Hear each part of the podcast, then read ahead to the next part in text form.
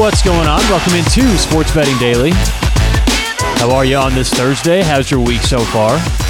Today is January 13th. I can't believe it. We're like halfway done with January. Moving right along in 2022. Hopefully, it's been a good week for you so far. Cashing some winners, I presume. On today's show, Storytime Thursday. Gather around the campfire every Thursday for some story time. Today I'll be talking about uh, when I got kicked out of my my sports book that I had as an individual bookie. You see, most of the time now, especially since sports betting's legal in Colorado, where I live, it's been legal since 2019. So since then, I've been able to bet legally with sports books. It's made it incredibly easy. If you live in a state right now where you can't bet, you have no idea how how much more beneficial it is to bet legally. I mean, you can get your money in and out so much faster and easier. There's a lot more lines. Just the convenience is so easy. But before it was legal, uh, you know, you had to use other sources. And I, for years, would use an individual bookie that lived in Alaska. Now we're gonna change names and identities to not give anything away here because you know I'm, even though I don't use this guy anymore, I don't want to let everyone know who he is. So we'll go ahead and call him John. And uh, John was a friend of a friend. The only way that you can gamble or bet sports with John is to get a referral.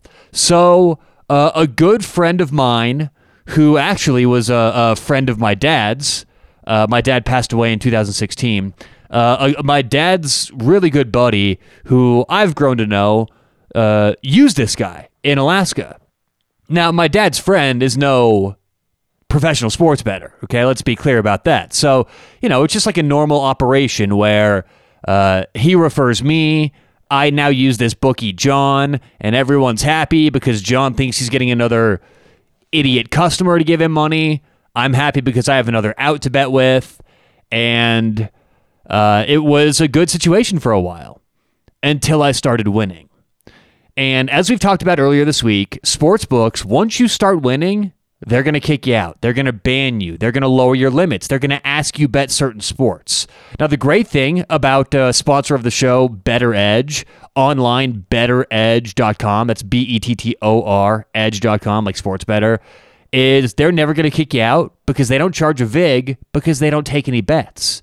They facilitate bets between you and someone else in the country, so it's very similar to buying and selling stock. It's fun. You can make a ton more money. Again, there's no VIG and they're not going to ban you no matter how good you are. So you've got to check them out online, betteredge.com. Put in promo code SHARP when you're signing up for a free $10. But that's the great thing about Bettor Edge is they're never going to kick you out. Every other sports book that I've ever used well, they care if you win or lose because Bettor Edge, they're not losing money. You're just taking someone else's money, right? They're facilitating a bet between you and someone else. Sports books, it's what we call a zero sum situation or a zero sum game. And what that means is the money's going one direction. Either we take money from the sports books or they take money from us. There is no alternative. So the more sports books take our money, the less money we have the more money we take from the sports books, the less money they have. And if we do it enough, they'll go out of business. That's why they're so worried about professional bettors, is because they know they exist. You know, th- these sports book, DraftKings, BetMGM, FanDuel, they know winning sports bettors exist. That's why you hear about good sports bettors being banned or their limits lowered at these sports books. So, anyway, I signed up with John, who lived in Alaska uh, pre 2019. I think was probably around 2018. And I started betting with him. And like any other sports book, it went up for a little, it went down for a little, you know, won some, lost some. And I actually have our whole transaction history and conversation history pulled up right now. We co- uh, communicated on this app called Signal. Uh, the app Signal is uh, like a text messaging app, but everything's encrypted. You can't hack it, you can't find it. And when you have an illegal bookie and you're betting illegally, that's kind of important to have something like that. So we would communicate through Signal. And that's what I have up right now, going through our entire history of communicating with each other. And it was up, it was down, up, down. You know, we were both winning a little bit. I may have even been down after like the first year or so. And it was a normal bookie better relationship because the bookie thought things were going normal. He was winning, I was losing, all was right in the world according to John. Well, come 2020, mid 2020, I got on a hot streak and I started winning and winning and winning. Now, the thing that I always made sure of is whenever I lost to John, I would pay immediately because I wanted to set that precedent. And I had to deal with him like a lot of people have with their individual bookies. And the deal went like this whenever my account hit $1,000, I would pay him. Or excuse me, whenever I got down a thousand, I would pay him. So let's say I'm down 800. I bet 250 on a game, it loses. Now I'm down, you know, 1050. Okay. I would pay John the 1050 immediately, like within 30 seconds of the game ending. And it's because I wanted to set a precedent that, hey, I pay you one time every single time I owe you money. I expect the same from you. Do you think that ever happened from him? Absolutely not. Because in bookies' minds, they can do no wrong. They can steal your money. They can offer terrible lines. They can, you know, rip you off on parlays and, and every. I mean, trust me, bookies take advantage left and right wherever they can, even especially individual bookies. Okay. And you better believe I paid him every time I owed him. However, whenever he owed me, it was always some bullshit excuse. Uh, apologize for the delay, family issues, right? The next one. Oh, sorry about that. Missed this text message. Just sent the money. And this was all after several days of me trying to get a hold of him. I even, on July 18, 2020, sent this message after trying to collect money, uh, about $2,000 for like a week and a half. Hey, John, are you still reachable here? Been trying to get a hold of you since last Wednesday. Uh, you owe me, so let me know if you're good to send it. Right? And then after that, oh, sorry again, man, didn't get this. There was an issue. And we are going to come across this a lot of times in our careers, okay? Especially if you're a good bettor and you and you do this for a long time, you're going to come across this where it's the hypocrisy. It's the idea that once you start winning their money, they think you're doing something wrong. It's like a cop trying to pull you over for something. They believe that you are in the wrong by taking their money. It's because most bookies have grown accustomed to they're in a no lose situation. Okay. So if you're, a, if you think whether it's sports betting, your job, your family, if you think you're in a no lose situation and you end up losing, most of us are aggravated by that, right? Well, that's what sports books do. Sports books, the arrogant nature of who they are, they think they're in a no lose situation. They think, by the way, minus 110 is so goddamn powerful, they really don't need to do much anyway. Split the money and they'll be fine. Okay, they're getting minus 110 while we have to pay minus 110 every bet. Okay, so that's that's beside anything. It's just like the idea of these fucking bookies thinking that they, you know, because the rules are set up in their favor. They will not lose unless you are extraordinarily sharp consistently over the long run. So, bookies I think feel entitled to win your money. I think that bookies, whether it's DraftKings or this, eh, you know, individual guy I'm talking about now, if you start winning their money, like I said, they think you're doing something wrong. They think you may be cheating, getting your information from someone, betting for a syndicate, or maybe it's none of those, and you're just not welcome here anymore, sir. This is a private company. So, you know, it's it's I kind of often get into this whole bookies are thieves, bookies are bad thing, but it's just another example this story as to why. Anyway, back to the 2020, I was winning a little bit more, winning a little bit more, and and John was talking to me less and less. Now, August going on September, he had paid me now several times in a row. And I contacted him and say, hey, just went over once again. It's time you pay me. He said, apologize for the delay, but we're going to have to talk about your consistent winning. It's been too much for me to keep up with. Now, at this point in the process, I was very careful because I didn't want him to know I'm a pro bettor. I didn't want him to know that I expected to take his money over the long run. So I just kind of played dumb. I was just like, yeah, man, we're on a hot streak. You know, things are going well lately. And, and uh, then he wanted to restructure the, the payment, right? He said, okay, let's not pay every thousand, let's pay every 2500 Okay, whatever, no big deal. Um, so like, look, we're changing rules on the fly. He said, now we're not going to pay every thousand, every 2500 Okay, that's fine.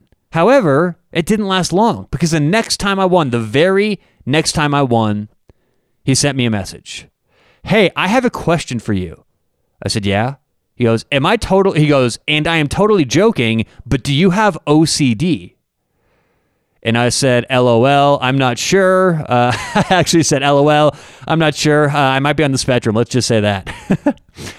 he said, like, if you were a project manager, every project would be done early and under budget. And I think he said that to me because he's now feeling nervous the fact that I pay every time and I demand money whenever it's owed to me. But for fuck's sake, if you owe me $2,500, and I just won that money, I'm going to message you. I'm not going to s- sit and twiddle my thumbs and whistle. Do, do, do, do. Oh, he'll get it to me when he gets it to me. No, fuck you. Pay me.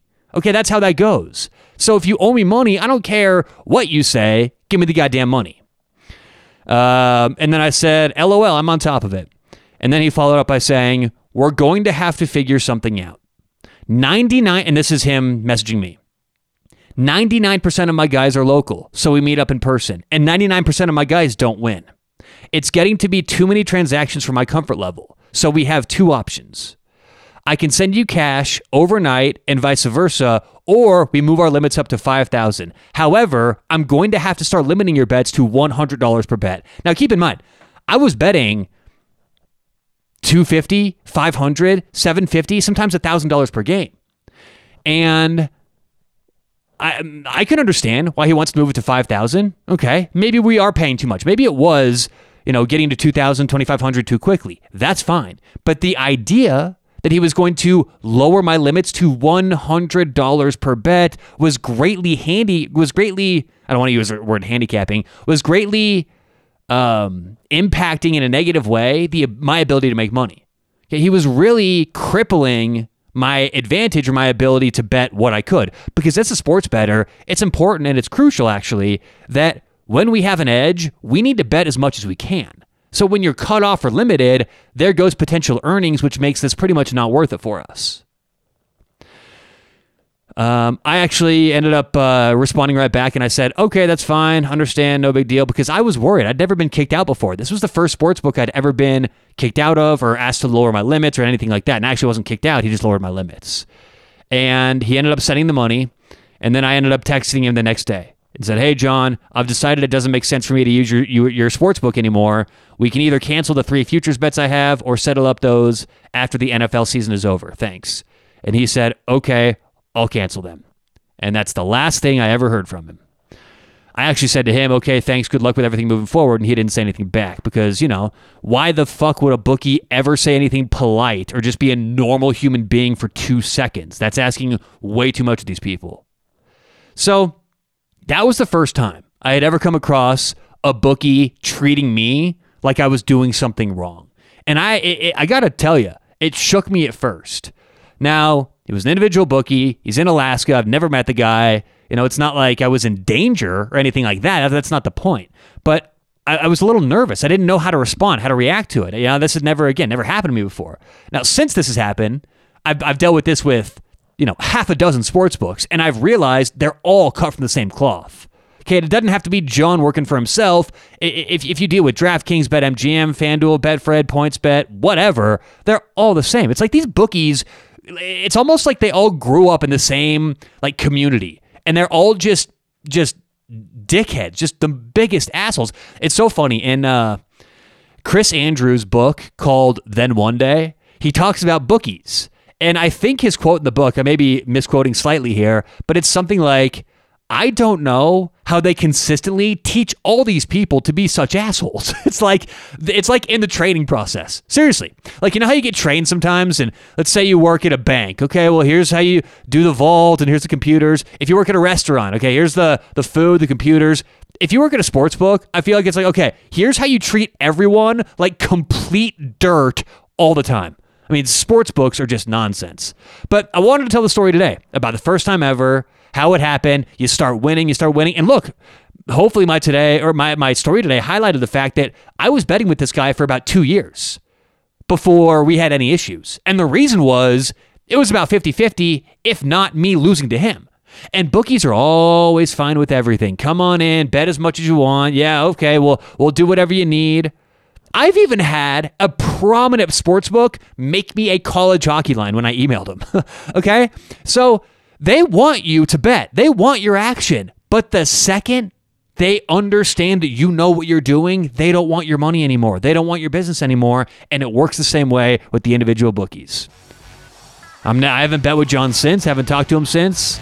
I've actually talked to the one guy who referred us once, just let him know how ridiculous John was. But either way, it was a good learning lesson and hopefully a little entertainment for you guys today. As I said, most names in that uh, story have been changed to protect the identities and, well, protect me. So. All right, well, anyway, good luck. Whatever you have going on today, tonight. What do we got today? Some NBA, a little NHL. Soccer's coming back soon. So good luck, whatever you have going on today. We'll talk to you tomorrow on Sports Betting Daily.